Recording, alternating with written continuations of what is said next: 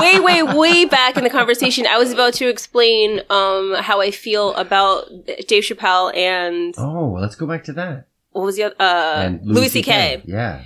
So the way I feel about Louis C.K. is back in the day when way before that whole situation happened, I w- used to hang around with the comedians down south and they all of them were just all up in his taint. They just wanted to lick his ass Mm. from here to kingdom come. Okay. And I was just like, okay, like so he was Game of Thrones. yeah, before Okay. the eighth season. Right. Before the end. Of course. Of course. And I was just like, I Let's mean, sure, he's your god or whatever, but like, I don't get it. And sometimes I just get feelings about people, and I and I can't explain well, it. hold on. I don't Go get ahead. it as a whole different reaction though. Because N- n- okay, so what what I mean to say is the way I don't think he's nearly. I don't think he is as high up in not not in success, but in like you don't think he's goat level comedian. I just don't think he was that funny. Right. So it's not it's not that I don't Right. understand why they think he's that funny. Uh-huh. It's that he wasn't that funny to me. Number one and number two, there was I I felt like mm, so, mm, something's off. I don't know what that means. I, I can't explain it. Like sometimes Okay. you just get vibes about people, and generally speaking, when I get a vibe about Well- a celebrity, not not I mean sometimes in real life too, but there have been several instances over the past ten years where I've just been like, oh, people like love that celebrity, and I'm like, hmm I just get sorry, that was my neck. If that if you picked that up, that No, was my neck cracking. I think nobody would have noticed. They thought it was a mouth noise, probably. But let's, you know, I my out. jaw also cracks, so you might hear my, my jaw crack too in here. But I, he's one of the he's one of the several people over the Yeah. years that I've just been like I just get that like you lean to the side and you're just like uh, okay, it's great that you love them. I just Uh-huh. something's off, and it's you cannot explain what it is. So then when me when the Me Too movement happened and he got outed for all the stuff he did, I was Right. like. I told you. You know what I mean? I get, but that just sounds to me like the nature of um, biased thinking. What do you mean biased? Biased thinking. How? you were ready for him to fuck up. That's what it feels like. No, no, no. I wasn't. Something was I don't. already It's, off, and then it's it was not. confirmed. It's not. Um. It's not predictive. Not, what I'm saying is that there, that message that was being uh, expressed about him wasn't necessarily at all aligned with yours. But the fact of the matter is, you felt off. They also did, and that's the end of the story. what do you mean? They all? Who's who's they? the people who outed him in the Me Too movement because of I know whatever they didn't saying. feel he was off. They experienced something untoward. By, Bro- oh, I'm sorry. I'm sorry. I thought we were talking about Dave Chappelle again. Uh, I'm sorry. We're talking Back about Lou- Louis, we're, Louis. we're talking about specifically Yes, Louis C.K. so but but Dave I'm Chappelle. sorry. is, but Dave Chappelle is also. Uh, I got you. I got you. That's that's why my my comment didn't make sense. All right, we are going again. We're back on, and uh, the actual moment where we stopped, I can't remember what we were talking about. I don't remember the exact place we stopped, but I do remember I was trying to convey my thoughts on the Louis C.K. slash yes. Dave Chappelle Right, situation, absolutely. specifically when it comes to Louis C.K. Right, and I had misunderstood and thought and kind of moved into Chappelle territory. Right. And so the Me Too ac- accusations were confusing to me. Okay. Okay. yes, because no, Dave has not been accused of that as far as we know. Right. Um, right. Right. But specifically for Louis C.K., I just, you know, he was just like the comedians in the South who I was hanging out with. Like he was just their god for Mm. seveul years, and I just, I didn't see it. I didn't think. I thought it was funny, but I didn't Yeah. think he was so much more funny and so much more of of, of someone to look up to, an idol to look up to. Yeah. That just didn't happen, and I just got a weird feeling. Okay. And so when something, when what came out came out about Right, him, right. it did it did confirm my bias against him. But it wasn't it wasn't a Mm. bias of like he I I heard he did this or I thought he did that, and so this confirms it. It was just a feel. It was just like a vibe. It was Right. you know Well, what I mean. Felt it like I already said. felt like Right. mm. so when something came out, I was like, okay, well that you know. Well, there you go. That's so interesting because this. I remember when Jon Stewart was on like a. Uh, this is so kind of layered and convoluted because I, I'm pretty sure he was on a show, on a morning show, um, and being asked about right after that whole thing was breaking, being asked about his relationship with Louis C.K.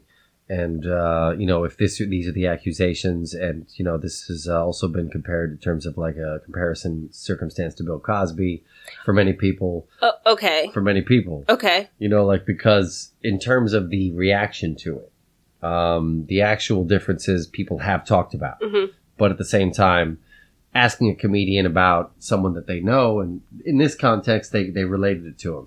And Jon Stewart replied by basically saying, um, "A lot of us who were friends with who are friends with Louis, like we really we really uh, knew him to be a uh, a sensitive, caring, attentive, wonderful friend who was there for people around him. A lot of us have also known that Cosby's been a dick for years, Mhm. and so maybe this is also the reaction of someone who comes from Louis' generation, who actually maybe couldn't see something that was uh, apparent to others because they were women in this case or whatever. Whereas from Cosby, you know, Jon Stewart's not in the same generation of comedians. Okay. So maybe if you talk to Cosby's real, like His age peers. appropriate peer, yeah, yeah, Yeah. people in that generation, they'd be like, yeah, but I mean, you're talking about the way men behaved in show business in the 70s. Are you kidding? Right. you know, they could also respond like that. And the whole angle that I remember being so ironic about that was that one of the people asking the questions was Matt Lauer. Mhm. so it was like, just became more more of a story after that, you know. Um, but it, as a side note to relate to this whole thing, um, Amy Schumer was being interviewed by someone. Go ahead. I do not like. I do not like her. But go ahead. I'm, All right, I'm willing all to hear what you have to say about her. Well, I've definitely seen some shit that she's done that's been amazing. But as far as her as a human being, I have no idea. But she seems to be someone who has really great material and is a really interesting thinker. Disagree. go ahead. Um, okay, yeah. I Right, don't think she's right. her. I think her show. I think her writers that she hired and her and her sketch show was great and hilarious. I do not think her comedy is good. Well, that's the that also leads to another area, which I think we should also get into, which is like how much role of a role do the minions have, Right. as opposed to uh, the leader of the pack, and and and I'm sure it varies depending on the show. hmm Um, and maybe hers is a textbook example of the minions doing all the work and getting none of the credit. Maybe that's what it is. hmm I really don't know. But she was being interviewed about, um, someone asked her about Bradley Cooper. And she said, It's the strangest thing. You talk to him and he looks at you and he's listening, which for a man is just not normal. That's really the opening comment she has about this individual, you Mm. know. So just to pair with, you know, kind of what we were talking about, like the expectations of an actual interaction that is genuine with a man when you're a woman, I suppose, is not really that, um, it's not expected Right. it's expected to be affected by you know whatever the the nature of attraction and trying to you know as much as i love um like patrice o'neal jokes like having men work with women is like having a grizzly bear work with salmon um It's not that it's not funny. It's funny. It's funny. it's like it, the whole question around it is evolution and like do we uh, how long uh, i think probably what I can't even guess, but I would imagine some women feel like you guys really been relying on this whole biological nature of man thing for a while. it's been a long Um, time. And meanwhile, the biological nature of women has not really been, no one's been curious about that in society and what actually women would like to be like hmm if the actual constraints around them were not there. No one's really been, no one's given a shit about that. But at the same time, don't get in the way of a man being a man. Yeah. You know? The funny thing about nature is sexual dimorphism is is very varied in the animal kingdom. There are plenty of species. Dimorphism? What's yeah, that? that's what sexual dimorphism is. Are the physiological differences between the biological sexes of a, of a certain species. Oh, so, for okay, example, the anglerfish, the female is like some hundred number of times bigger than the male, Right, right, right. and all the male does is produce sperm, and Right. that is it. right, right. And he's this tiny little thing that Which it's feels right. Feels right. and not only is he only a sperm carrier, and that's it, he attaches Yeah. himself to the female. He bites into the female's side and then morphs with her, and, and basically she absorbs part of him, and all he does at that point is just a, is just a sperm sac. Like the like the male itself kind of goes away, and Right. it, it's just the sperm is left. That's Mhm. all she needs him for. Right, right, right. So the fact that men happen to be biologically, um, generally speaking, not not every one to one situation is like that, Right. but with a thousand, a group of a thousand random men in a group of a thousand random women, the men will have uh, the men will be taller generally. Right. On average, the men will have a higher lung capacity. Right. They'll be have better upper body strength. It's Mhm. just it's just the general way of how it goes with us. Right. And a general generally speaking, a an average man will be able to physically overpower the average woman, Right, right? right. So that's just how it happens to go. Sure. What if it wasn't like that though? Exactly. this is quite literally what my cousin said to me when we were talking about Louis C.K. hmm When because we, she and I were, were both huge fans of his, and then it happened, and I remember we were talking about it, and she was just like, the way she phrased was that I don't really mind if some good men go down. That's just going to be part of what happens, because um, this particular guy is someone who she found a lot of comfort in his material. She loved, and there are a lot of women out there who also agree with that too. That I've I, spoken I to. don't. I don't. I Oh just- my god, there I've definitely spoken to him and enjoy. If it has comedy. to happen that way, then it happens that way. But if but if it can be prevented, it should be prevented. Oh well, we're talking about okay. Is it like that's the thing when you talk about the person's act and a person's fandom appreciating that act and then hearing what happened without knowing beforehand? It's hmm. like they were allowed that time period to enjoy the material while believing that this person didn't do those things. Okay. And then she referred to him as a good man, Wait, wait. Who's he? Who's he? Louis. After she found out what happened. Well, what she's saying is, you know, I, this is a person who basically didn't have any sort of regard for his own place, which was different than being predatory. I think that's how she thought of him. Okay. I'm I'm gonna let you finish. I want to hear the rest of the story.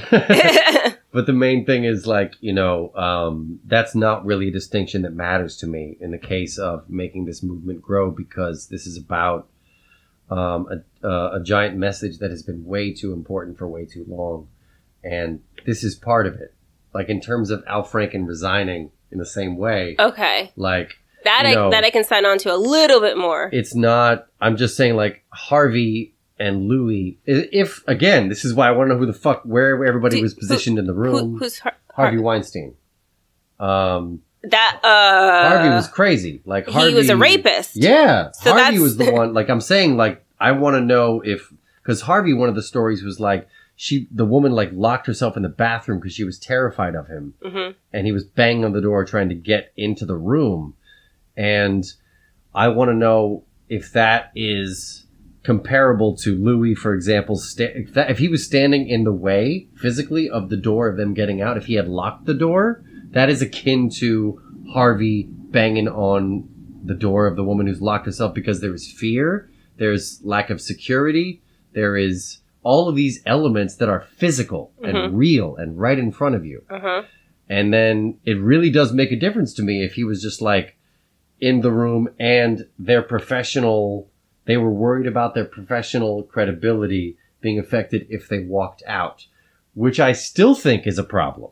Absolutely. Right. It's absolutely a problem. It just is to me the difference in degree between Louis and Harvey. Okay. So I'm g- so so what I That's wanted kind to, of what I'm saying. They're so on what I wanted levels to- of the same problem. what I wanted to address is coming from the perspective of a woman hmm who uh, I have been through my, a woman. A woman. That's how I like to say it. Coming from the perspective of someone who has dealt with sexual aggression hmm and have had my own experiences to and and again this is only because the me too movement is specifically about women dealing with sexual harassment and sexual assault by men there are all kinds of situations where you could be it could be two women it could be two men but we're specifically talking about Right, heteronormative right, relationships right. right, now or Yeah. or para relationships Yeah. And in the context of species, the way our species works with men being larger, it's a very significant topic. So what I want to say is when it comes to seeing it differently if there was a f- if there was physical intimidation or physical aggression versus non-physical aggression as a as specifically as a woman in the moment who's dealt with both Mhm. it doesn't matter to to us so i can understand as a man and Mhm. we've never had this discussion so i can't assume what has or has not Gotcha. happened to you Gotcha, gotcha. what I'm saying is, as someone who has dealt with that, especially after, it wouldn't matter. And on top of that, my career could be on the line. I don't know. There, there's so many unspoken things happening as to whether I say yes or no. You're doing a whole Venn diagram in, in your head of what could happen to you physically if you say yes or no, if what could happen to your career if you say yes or no. You're Mm-hmm. doing all of those calculations in your head. So it doesn't matter whether he physically blocked the door or not. It doesn't matter if he verbally said your career this this decision makes your career why it doesn't. It I don't- doesn't. I don't understand yet. the reason is because So you know how people say like they're they're like when you're uh, when you're confronted with something, there's like fight, flight, or freeze. Right. There there are other responses. There's Right. there's friend. There's other things going on. But the but the basic like lizard brain does fight, fight, or flee, freeze. Okay. okay. Generally speaking, women freeze. They also friend, but we're not talking about that. Yeah. They freeze. Okay. Right. So when someone comes up to you and let's let's just say the general thing is like, "Hey, can I jerk off in front of you?" Mhm. If you're sitting in a green room and you're getting ready to go up in a half an hour and your part of your career is current is depending on whether or not this person says that you can you you. can or can't Yeah. perform, it doesn't matter if he's blocking the door. That Well, doesn't matter still- because there's still a power difference there. I, I, I, I don't know what to say because my reaction as an honest person listening to what you're saying says still, I still think it matters. However, I still want, I, I'm not trying to say that you can't ha- say that. Like, I'm just saying I don't, I don't understand that. You don't. Okay, so I'm trying to think of a comparison, but like, it's, a, it's if the comparison I'm making is if someone were at the bar, if I'm at the bar, Oh, Are you a man or a woman? um, I'm, I'm, I, I think it's important for me to remain a man. Okay, In this case, because okay. I'm trying to be honest about where I'm coming from. Okay, if you're a man in a bar, If I'm a man in a bar and someone comes up to me and they have a reaction and- that is wait, some, aggressive, someone, a man, another a man. man, another man. Okay, In this case, another man. Let's just even make it a larger, uh, a significantly Fi- larger man. Fi- someone who who could f- who could physically aggra- Right. aggress against you, and you would be intimidated Exactly. by that. Okay, As is in an altercation with me, whether it's about uh, starts with a conversation or whether somebody else was involved and we all of a sudden are in it and we don't know we ended up in it, whatever. If it has to do with me feeling afraid because of their energy and what they've done and what they've said versus for example pulling a gun out or basically saying verbatim i'm going to fuck you up or whatever announcing it.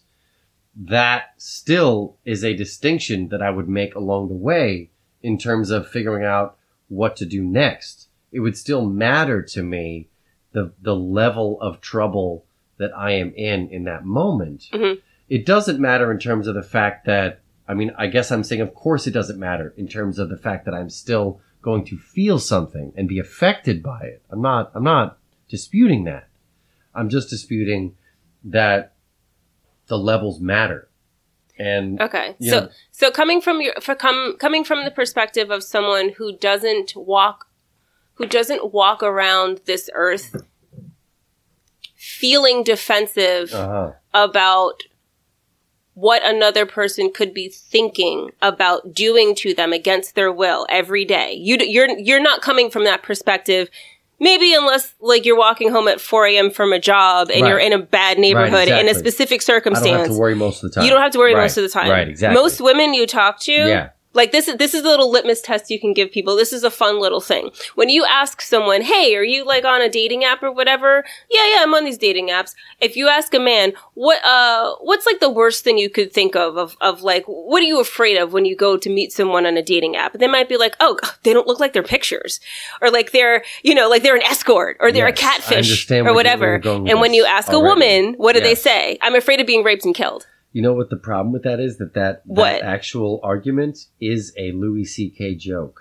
Well, of course it would be, wouldn't it? Yeah, he was. He he literally made a joke about the differences in terms of how much women have to worry about as opposed to how much men have to worry about. So part of that is so part of that Yeah, is that it doesn't even matter if if we are like let's say we're we're being harassed not even necessarily harassed let's just say someone comes up to us and says something creepy Mhm. and they don't have power let's say we're at a bar where like you don't the person doesn't have power over us they don't they can't control our careers they don't know us it's just Right. you're at a bar Right. some random dude comes up to you and he's not particularly tall he's not Right. particularly jacked he's just like some random dude and he's Mhm. being creepy right. you still have to think of all whether it's, he doesn't of course he doesn't have a gun because you're like well if he had a gun or a knife no he doesn't have to have a gun or he doesn't have to do any of that stuff Right. because you know there's so many things that could go wrong in that situation where you would have to fend for yourself and then if you survive that you'd have to look for help and then if you find help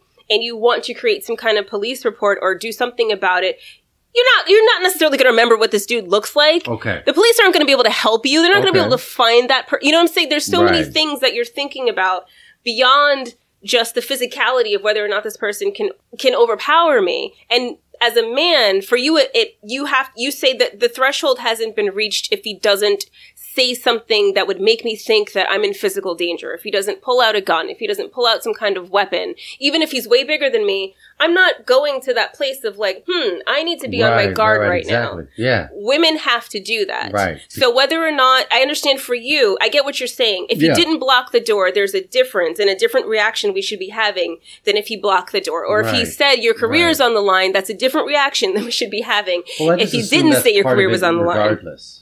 For us, it doesn't make a difference because when you start parsing that stuff, it it starts to make people feel like, okay, well, if I don't cross that line, then what I did wasn't harassment. So this is okay. This is literally. Um, I'm so fascinated by this because Okay. number one, what you're saying, and I think I'm, I'm getting it very clearly, is that when I answered the question, when I gave my perspective, it's from the perspective of someone who's dealing with the problem in a way, and maybe in like a pure way, which is like basically like this is the problem in front of me. hmm When you're looking at it, it's like the follow up. Mhm. Society is literally set up to not listen Yep. to what happened Yep. and so the if the degrees don't matter to society, why Yep. should they matter to me? Right. That's number one. And then after that, I'm in a I'm in a situation where I'm thinking about um, the people that I'm surrounded with, and I just I get to deal with it as an actual problem that has degrees because it has been allowed to live.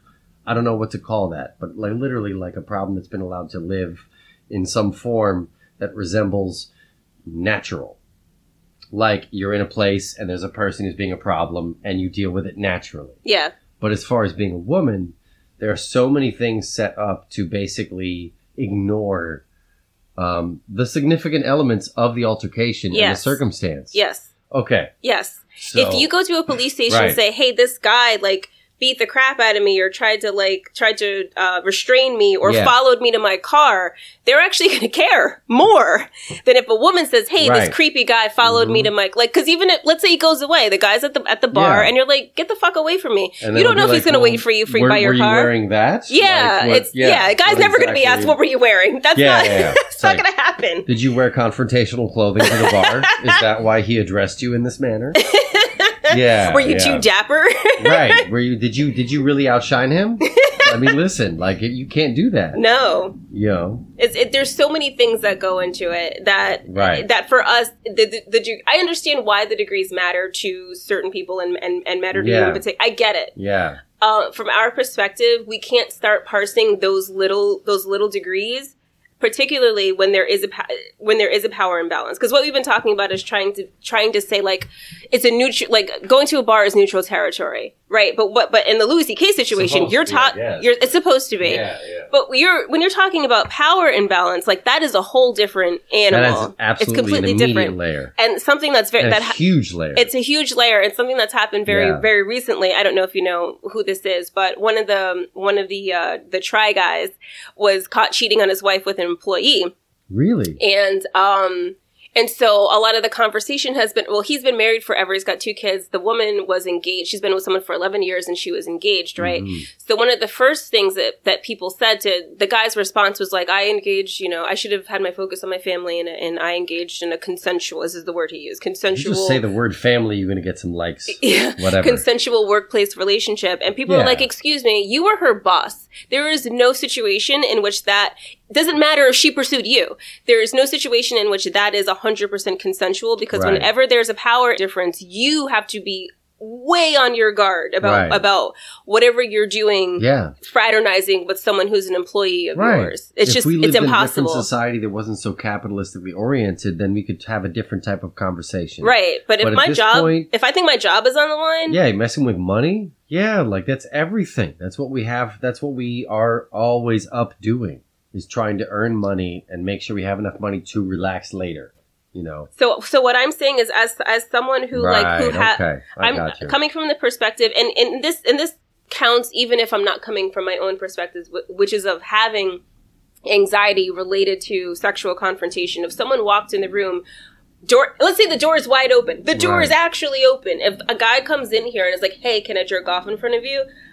I see that already as a threat. It doesn't Yeah. matter what he sees. It doesn't matter what bystanders see. It Right. what all, all that matters is I feel threatened at that Yeah, point. yeah, and I think other people don't understand that aspect of it. That Right. I I already perceive there to be a threat to me, regardless of whether he's like, "But I was a gentleman and I asked." Yeah.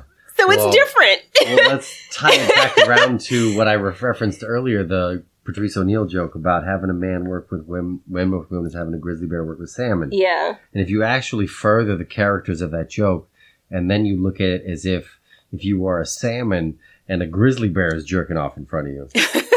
God. there seems to be a reason to be afraid uh, right off the bat.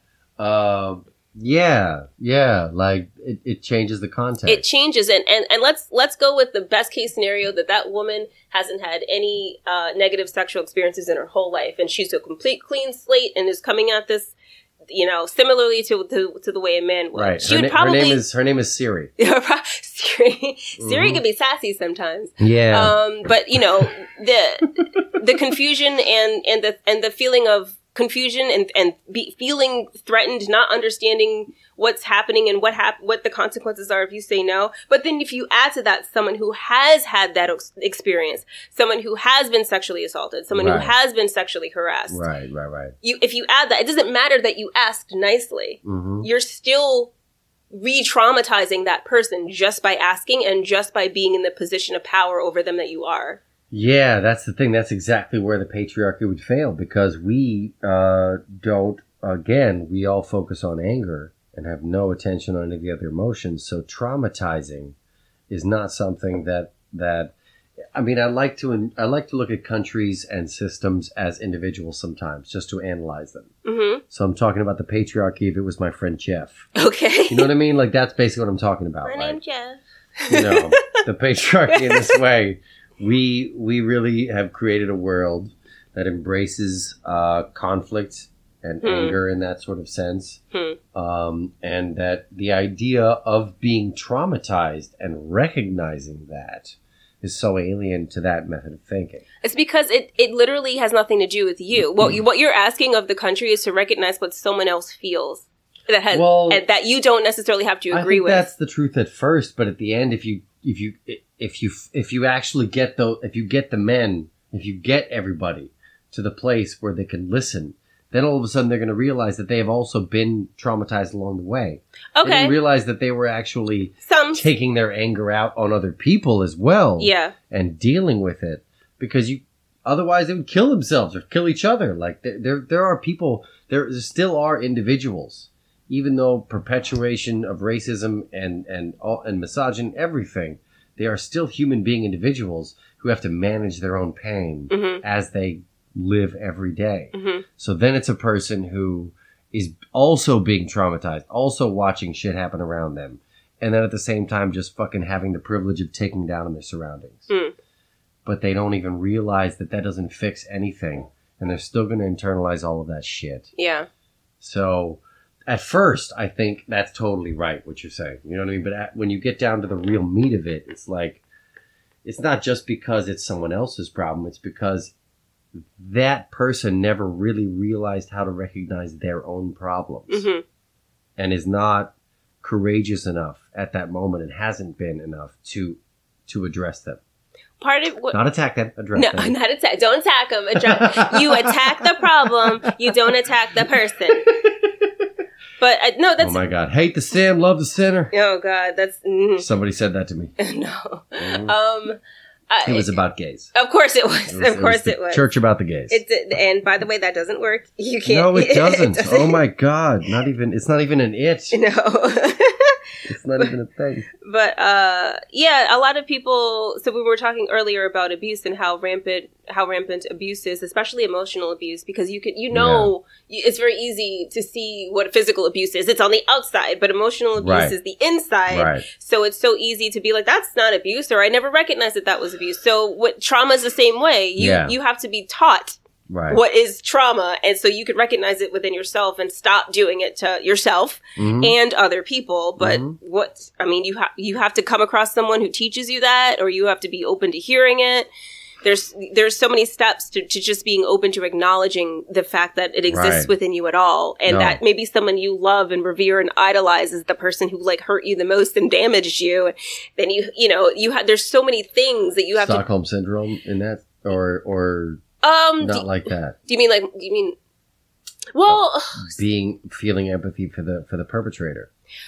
that is that is a um a symptom of abusiveness is feeling empathy toward your abuser that is Yeah. that is part of it um but some of that is to be expected because who are we around especially when we're young we're around our family we're around our close the close Right. friends of the family we're around people who are close Right. Tho- that's who has access to us when we're young Yeah. right yeah. so if if you don't understand that what is being done is abusive or traumatizing and you go your whole life and then you perpetuate it to other people Mm-hmm. you're not going to know that asking that question which seems the gentlemanly way for you it's not like you're forcing it you're being a Yeah. gentleman about it right it's like uh, no it's still actually not good it's Yeah. still actually a really bad thing Should I? Am I in the middle of traumatizing you right now? Is that that, that, that that's the question You you're sh- supposed to ask?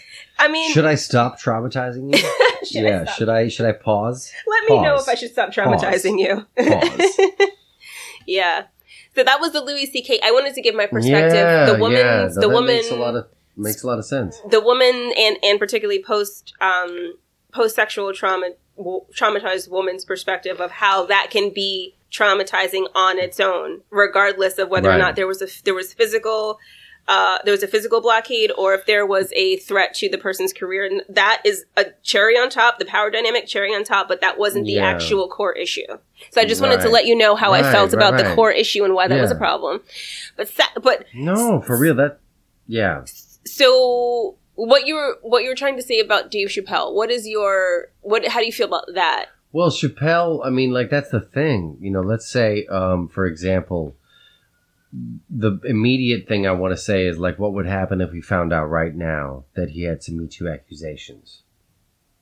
Actual ones, How- similar to Louis. Um, how would we feel? How would we feel right now in this conversation? And the reason I bring that up is because, you know, you had, like you said, you had the reaction when you saw Louis' work I was like, oh, this is yeah. a person who is, you know, maybe a little, you know, your gut said this is a troubled individual in some way, and it relates to something that I have experienced. Okay, Your gut said all of that without a full sentence, but like you felt something yeah, similar to that. And I'm guessing from the way we've talked, because I haven't felt it from you, maybe I'm, I'm, I don't mean to speak for you, but it, it doesn't feel like you've had the same reaction to Chappelle's work. not only have I, not only would I, okay, so the weird thing is, is since the Me Too movement, I've kind of put all men in power into a box and been like, I can't really be surprised if any man with power and money is accused of that. You know what Yeah, I'm saying? Right. But beyond the generalization of power and money brings out the worst in people, right. um, I would be, I, it's beyond, like I said, beyond the generalization, I would Yeah. be surprised if there was something specific like that that came out about Right. him. Right. And also, I was already surprised just from all the all the trans jokes that he makes. That in itself surprised me. Like Yeah. that didn't even when it first started years ago. I Yeah. was like, oh, oh, this is interesting because I didn't see it coming. Ru- oh, okay. Well, to me, in my mind, whenever I see a comedian attack, especially one who's supposed to be known as the goat or whatever, attack the things that we're not supposed to talk about, that's exactly what's supposed to happen in our narrative as comics. I think there's a difference between attacking what you're not supposed to talk about. There's a there, like I said, I'm not saying arbitrarily necessarily, no, no well, mm, I, I don't mean. I feel like that's part of the reaction. Like, don't just talk about whatever you're, you know what I mean? Um, that's not my reaction. Okay, I right. I do, like I said, if you tell jokes about race and they're funny, it's Right, funny. Right. If you tell jokes about race and they're not funny, it's racist. Of course, but I'm, speaking. So let me be forthright. I, I, I'm speaking with the perspective of someone who watched all of his last five or six specials. okay, and did you And find his trans all jokes? of them. You ch- yeah, so you found the trans jokes funny. Yeah. Okay. Yeah. Absolutely. Uh, there was one that was. It wasn't. It was part of a larger topic that was more confusing to me at the time, Okay, and it was the um, the TERF, the um, um, was it trans exclusionary radical feminist or something like that. uh, yeah, okay, yeah, yeah, I know, I know what you're talking about. Yes, yes, term. yes.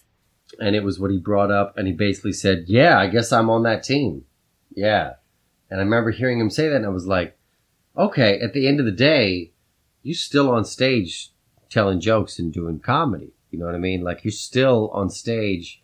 Like I didn't, I didn't feel, and again, maybe I didn't feel anything because, like what we talked about just before, hmm I was able to see the problem as a man dealing with a problem and another man in a bar, and I saw that problem purely Okay. without any consequences that society would have levied on me if I were a woman or something like that in that case. Okay. So when I, I I listened to the joke, I was I was responding to that information in the same way that I would have Okay. if a guy had not pulled a gun out but was just puffing his feathers a little bit. Right. At you. Yeah. Okay. And whereas if there was someone who was actually traumatized or in a group of people who had been um, and experienced the the actual nature of not having any help and nobody caring about the details and the degrees of the circumstance, that maybe the actual hearing tell of that joke doesn't really matter at all because the topic itself is traumatizing.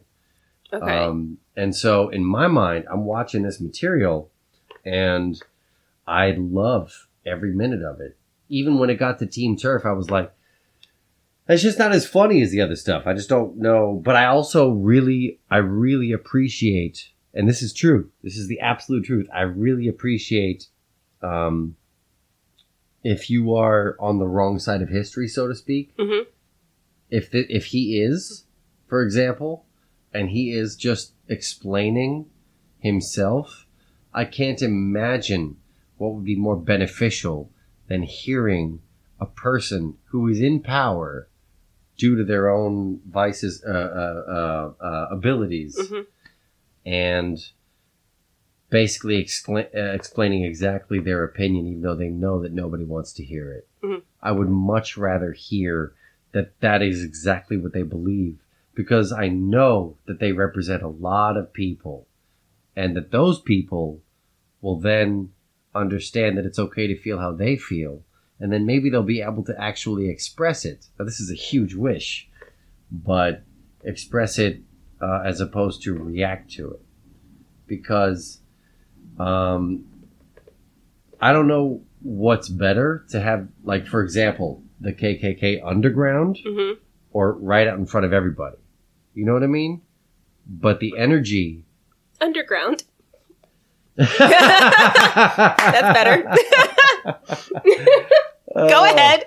I, I mean, fewer people die. Yeah. Yeah, absolutely. Fewer people die, and that's much better. But at the same time, um, the movement is is there. hmm You know, and so I guess, of yeah. course, the the truth is underground. But at the same time, like we have, we have. um I guess all I'm saying is that when I watched his material, it's quite possible that just because I wasn't traumatized, that I'm able to listen to every joke without a sort of pain that's attached to it, Right. Right. and really process the material. right. And so TERF, that particular thing was like, I don't really understand this. I also appreciate hearing a person uh, just be the person that they are because I know that most of these guys out there are exactly that person. That's what I'm saying. Okay. There's so there's actually there's there's a lot that was that goes into this uh to this conversation. So I'm going to try to organize it as I as I respond to Yeah, you. I know. I, I, I, I did cover. The- You covered, a, but that's good though. That, the, that and that's why I think it's good to have this conversation because it's not just one thing. There's Yeah. there's several different things going on. Um, so the first thing is a comedian is always going to run the risk of alienating their audience when they talk about controversial topics that cause pain to people. Like you, Mhm. you just have to accept that when you choose to talk about sexual assault, about dead babies, about gay, Yeah. th- about gay rights, about trans rights, about what, like you have to even racism, right? The easiest thing for people to laugh at is racism. because it's just like you know what do you you can't do it. There's nothing you could do about it. It's just that's the way you That's were born. everything else happens to you. But like Yeah, being yeah. you're just born the, the race that you're born. And when people go to comedy shows you're sitting next to all different kinds of people and you hopefully are all laughing at the same jokes right? When you start going into other Mm. things you know you have to know like for example uh, something I, I told my my friend a long time ago is like there's a difference between there's a huge difference between dead baby jokes and rape jokes because one in every four people in your audience has experienced sexual abuse or Mhm. sexual assault in their life, right? So you're much less likely to offend people by telling a dead baby joke than you are by telling a rape joke. Well, but also rape. That's connected to the weight of it, I think, because people tell racial jokes, but more than one in four people in the audience have experienced racism. They have. Um, I guess in the shows that I go to. they have it's a difference Um, it's i would yeah. I, maybe it's it is a uh it is a long-term but it's comparable. it's it's a long-term trauma that that is like in small doses every day as Yeah. opposed to this as opposed to like this these huge events Right. that could derail your life Well, it's actually even the thing I just said is also kind of backwards because I just brought up race as a comparison to rape jokes in terms of topics, but seeing a white comedian on stage today using the N word is much less common than seeing a white com- than seeing a white comedian or any com- any male comedian bringing up rape. Y- yes that that is true And so the actual sensitivity, there is a, an awareness of that because of the severity of a racial topic that is presented at least in one way, which is the word. right Which doesn't mean that it's qualitative, but it's it's one way. right Yeah. So that that also makes sense. Yeah.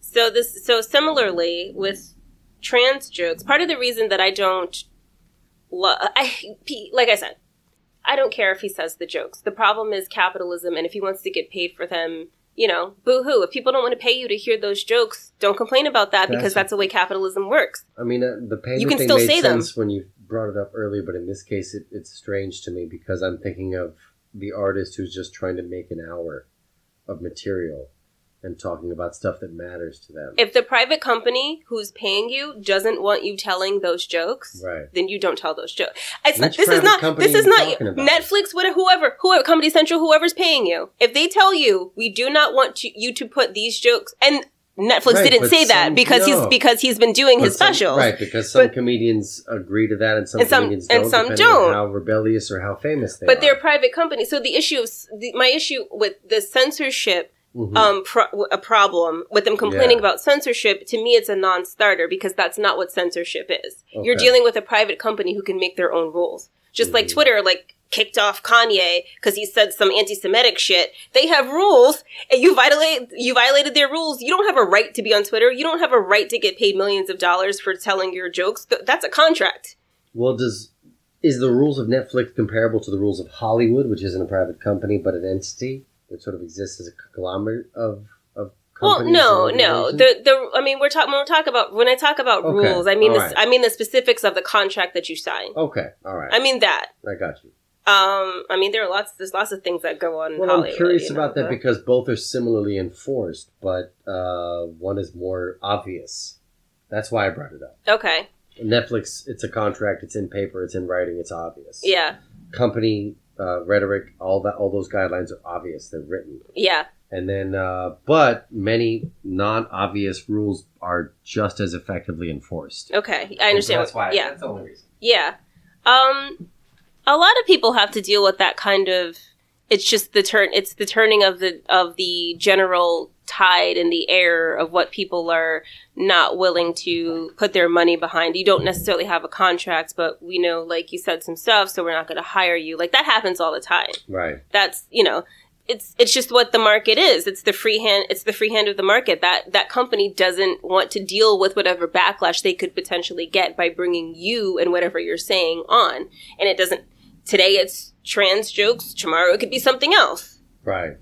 But so you know, That's why the details matter to me because I mean, you know, they make sense to me because like there was this boycott of Israeli companies at Park Slope Co-op. I remember like ten years ago, and it was somebody wrote this post. It was like, so they boycotting what olives, hummus, anything else? Mm-hmm. It's like two items, but at the same time, the thing was a big deal based on like, okay, I understand like the policy of the country are in, in, in huge need of questioning. And this is your action to make sure everybody pays attention. Don't you dare buy some olives. Don't you dare buy those fucking olives. Because if you do, you're you supporting. killing Palestinian babies. yeah, if we did that, we would all starve to death Those because taste good. Every savory motherfucker. Like all the clothes that you're wearing right now were probably put together by Cambodian child slaves. Like it's like right. the, the, your cars are put together in factories with you know what I mean. So Right, right, everything right. everything that we import is made by slave labor. Well, slave labor is one thing, but just the actual interaction of you know, uh, yeah, yeah, yeah. It's it's there's so much more to discuss. So But- much more. So my thing about Dave Chappelle is part of what bothers me about Dave Chappelle is if you if you haven't noticed since he's become a household name.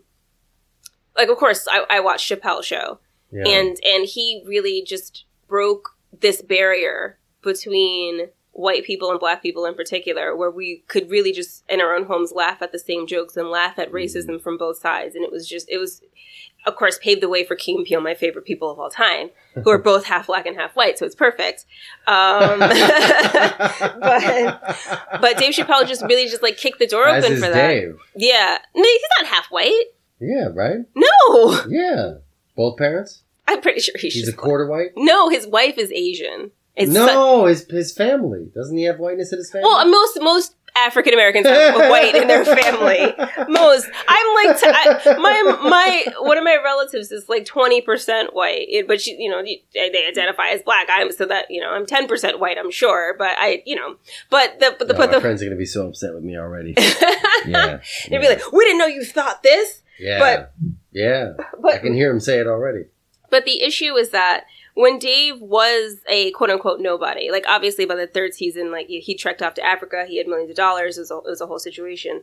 But what I don't like about him making all these trans jokes is number one, I would not be surprised. I, w- I would be surprised if some Me Too stuff c- came out about him, but I would not be surprised if a trans fetish came out about him because he's just so focused on trans people that it's like the amount of attention you give trans people makes me a little makes me a little suspicious about how So- invested you are in trans people. I mean, but the connection between those two things is very interesting. you just Like, talk about it so much. Between trans fetish and just oppressing women is just already a connection, and I think that's that's what we should focus on. It's like there's there is a criminality to manhood that has been allowed to exist for a long time, and just as you can see from the way I analyze life, uh, there is a privilege that that comes with the way that I see things. hmm Um, I'm I'm I'm not sure about all of those points yet. I'm still figuring them out but um, the way we view the world is based on what's happened to us.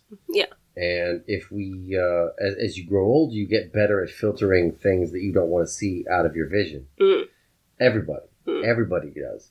And then only the people who really embrace wisdom really try to understand that it's okay to feel some pain and confusion Mm. and and grow from that because that's actual growth. The rest is just like you're on a respirator. Mhm. You're just you're just a person who doesn't really you're, you're doing a you're doing an impression of yourself five years ago or three years ago or ten years ago. You're not growing. You're not yourself. Right. And meanwhile, all these things are happening around you. It's not like you're not noticing them. Like you see the world changing around you. And so we're in a state right now where a lot of us get really embarrassed for getting caught saying the wrong thing. hmm Luckily, I embrace it. I I, I meant that jokingly. But um, I do think that because the reason I embrace being wrong is that I was born in one place and raised in three others. And so there were a series of different um, uh, rewards and punishments and uh, things that were uh, embraced versus things were, that were um, sort of, uh, I don't know what to call it, but like, you know, you just people react awkwardly to it or whatever to behavior Mhm. that I reacted to very quickly as a kid and kept feeling like, well, I don't really know what the fuck you guys are talking about as far as these goddamn rules that keep changing, you know? And so I suppose that I have the freedom. This is me sort of giving a, a voice to a perspective changing from age like 12 to 20. Mhm. You know, I suppose that there are uh, a series of different values depending on where you are, which means that I suppose I get to choose mine Yeah. and I get to figure out what's important to me. And I, in a way, it's a gift that I don't have to be beholden to the community that raised me. because there were six communities that raised me, and so I I get to be an adult who says, "Well, I really enjoyed the way that people in the Midwest actually don't lead with yelling." Oh. At the same time, I dislike the fact that they don't ever that that, that they also seem to smile all the time and Hmm. mean it every once in a while. Okay. Yeah. And so I try to become a person who uses tactfulness and just patience and res- and not respect, but like I incorporate that because that's the whole reason for it. I respect the person. That's why I'm patient, even though they they're already pissing me off, and I have a gut reaction Mhm. about what's happening in front of me. Mhm. But I'm I'm I'm not answering the question with that vitriol that I see when I go to when you're standing in an intersection and watch two cab drivers in Tel Aviv fucking yell at each other, like standing outside the car or whatever. Mhm. And like a honk is like a hello there. Like it's just that's how it works. Mhm. But I also don't want to be full of shit and smile when I don't mean it. Right. So I'm trying to find that balance and They're both dysfunctional, just different dysfunctional. yeah, I'm giving the extreme versions of both. Yeah. I'm giving the extreme versions of both. But I think that that you know that's a, a, a, a, a it's a plus and a minus. But I, I was trying to to make Yeah. a composite human being out of like six different sort of energies that I was getting. yeah. Whereas most people really have a dominant energy, or maybe one or two dominant energies that really created who they were, and they uh, it's it's it's frightening to challenge that Yes. with questions about uh, uh, who you are. The only people who are not frightened by that are people who have been traumatized, who didn't have a choice when they grew up, and something changed right in front of them when they weren't ready for it. It seems like to me. Well, you can still be afraid of that, afraid of change if you have been traumatized. But Mm. I, I think that I didn't mean that. Yeah. yeah, yeah. it's it's Absolutely. it's just that gener- generally speaking, I think I think what you're saying is that people who haven't exper- haven't had to experience those kinds of drastic changes are the are tend to be the people who are desperately trying to hold on to Right, the exactly. sameness and not change. And white picket fence. yeah, Yeah, Um, I yeah, I, I I understand that. I try to put myself in, in a position to feel like it's. I, I've tried to become comfortable in the discomfort, which is easy as a black person in America. It's just you just have to you just have to get used to that. There's there's no escaping that. um, yeah. so whenever I hear white people complain about, oh my god, I'm, I'm so I'm so uncomfortable by it. You just talk about race so much. I'm just so tired of hearing black people complain about racism so much. It makes me so uncomfortable. I'm like, you know what's more uncomfortable? Being black. So you can handle it. You can Yeah. handle hearing about it Yeah. because we actually have to live with it. Right. so I was thinking about that with gay people and straight people, like how like men, because we really do get uncomfortable. Uh, a lot of us when we see like two men making out on screen, and it's like um, Yeah, if it's two women, if it's two hot women, it's hot. If it's two ugly women, it's if not it's hot. two ugly women, it's still better than two men for some reason. oh, okay. I don't even know why. What if it's they're- not even true? Yeah. but it's it's it's just there's something about like we have and the, the the thing that changed my mind was that I thought about how many times gay people would watch straight relationships on television. Yep. That's exactly what we say when when Moonlight came out and won. Yeah. So many people were like, I mean, I wasn't gonna watch it. Like, I'm glad it was a gay story. If it was just a black story, I wouldn't have. wa- It's like you know how many I wouldn't have watched it. It's like, oh, it had to be a gay story for you to be interested. If it was just about straight black people, you wouldn't have cared. Like how many characters do do people of color have to identify with white characters in books and movies and TV, and we have to see ourselves in them, but you can't see yourselves in Oh my us God. ever? Yeah. Yeah, okay. Right, right, right. There's just too many people of color, and I don't like that. There's people of color, and what's the new? What is it? Rings of Power or something? Whatever. There's like too many people Uh, of color in all these movies. Ariel's black now. People are losing their minds. Yeah, the mermaid thing was hilarious. and it was uh, I think Trevor Noah said something like if it was like if it's Little Mermaid, if it's a, if there's a little in front of it, it's a black woman. Little Mermaid, L I L, Little Mermaid, like Lil Wayne. That's what he said. Yeah, yeah. Why are you even surprised? What's wrong with you? All right, it was supposed to be black in the first place. He's also the dude, and I've heard people say when he's leaving the Daily Show that he's never been funny, and I'm like, are you kidding me, man? You're not paying attention. Yeah, man. Like Trevor said- Noah is. he did a story. He said this story's about white babies. That's how he introduced the story. He said, "You guys know white babies? They're like black babies, but they're not fully done." Not fully cooked. Yeah, he said that on primetime television. That's wonderful, man. That's great. I love that. I, I, I feel like it's such a progression. Dave Chappelle to Key and Peele to Trevor Noah, who also half black and half white. Right, um, still right. has his accent though, so you know. Also, a really intense mixture of South African and Swiss. Yeah. Swiss German. That's fucking crazy. During apartheid as a whole thing, and Oh his, my God. and- I don't know if it was his father or if his mother's second husband because I don't remember. Because he, he he always says like my mother's husband. He doesn't say my father when he's talking about the abuse of his mother. Because when when the Kim and Kanye thing happened, where he was harassing her and Pete Davidson, Yeah. he told a whole story about how his mother was Right. shot in the head. Right. But he always said her husband. Right. I don't remember him saying my father. That's right. Father was the father was Swiss German, mother was South African. A father was white, but I don't know if that's the husband. Right. So I can't I can't confirm or deny that part of it. But like domestic abuse, again, we were talking about the differences between the way men and women live. When she when she when he would beat her and she'd go to the cops, they'd be like, "Well, what did you do to piss him off?" So we always. So when the guy comes up to us and is creepy, or is even looking at the whole thing is like, Right. oh, you can't control how people look. When people look, it's like when someone looks at us, we have a different reaction Right. than the way you do, Right. because we're going down the whole line of what could happen. the whole social system just fell apart because of those fucking creepy eyes. Yeah, it's a whole yeah, it's a whole situation. Where you got to make up for the fact that no one's coming for you Right. in that moment. Right. so yeah so that's Right. part that's part of the of the disconnect that that we Mhm. have um Right. but i appreciate the opportunity to talk about it because at least if Yeah. even if someone is on even if i disagree with someone and i do this for my own podcast this is ugh with an Yeah. exclamation point Right. I, I would be more than willing to talk about someone talk to someone who has different values than i do because so far i've brought on people who are also liberal and, and progressive obviously Right. because they're the people i know like i hang out with liberal, liberal and progressive people Right. but I would be more than willing to have someone who had different values than I did. What we would have to live in the same reality, which means Biden won the election and there are no microchips in the in the vaccine. Uh, order. so Might be a you'd have to live in reality. The earth is not flat. You have to live in the reality.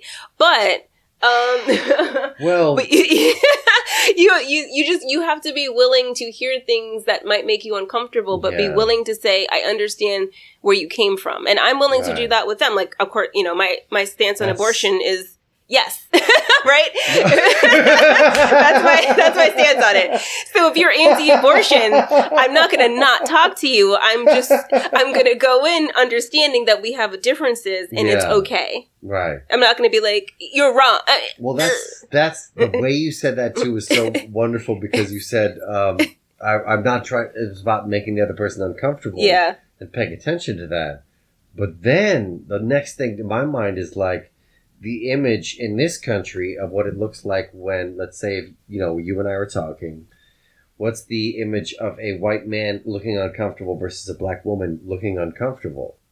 What I mean is that, like, you could be uncomfortable and visibly show that, and then actually just be shuttled into this other opinion when it's like, oh, she's aggressive, she's being oh you know what I mean? Whatever it is, a mixture of woman and black and and, then aggression is going to be added to that. yeah, yeah. And if I was Latina, it would be spicy. Whatever, yeah, absolutely. So like even the actual analysis of like I don't want to make you uncomfortable. yeah, looks like you're getting a little hot there. Is Yeah. everything okay? Like yeah. It's like, well, actually, I'm just know, super uncomfortable. yeah, but you you, interpret it as anger. Yeah, you mm-hmm. can't even honestly analyze. Like you can even say that and say, "I want to, I want to make sure I don't make anyone uncomfortable," but at the same time, it's like tone it down there.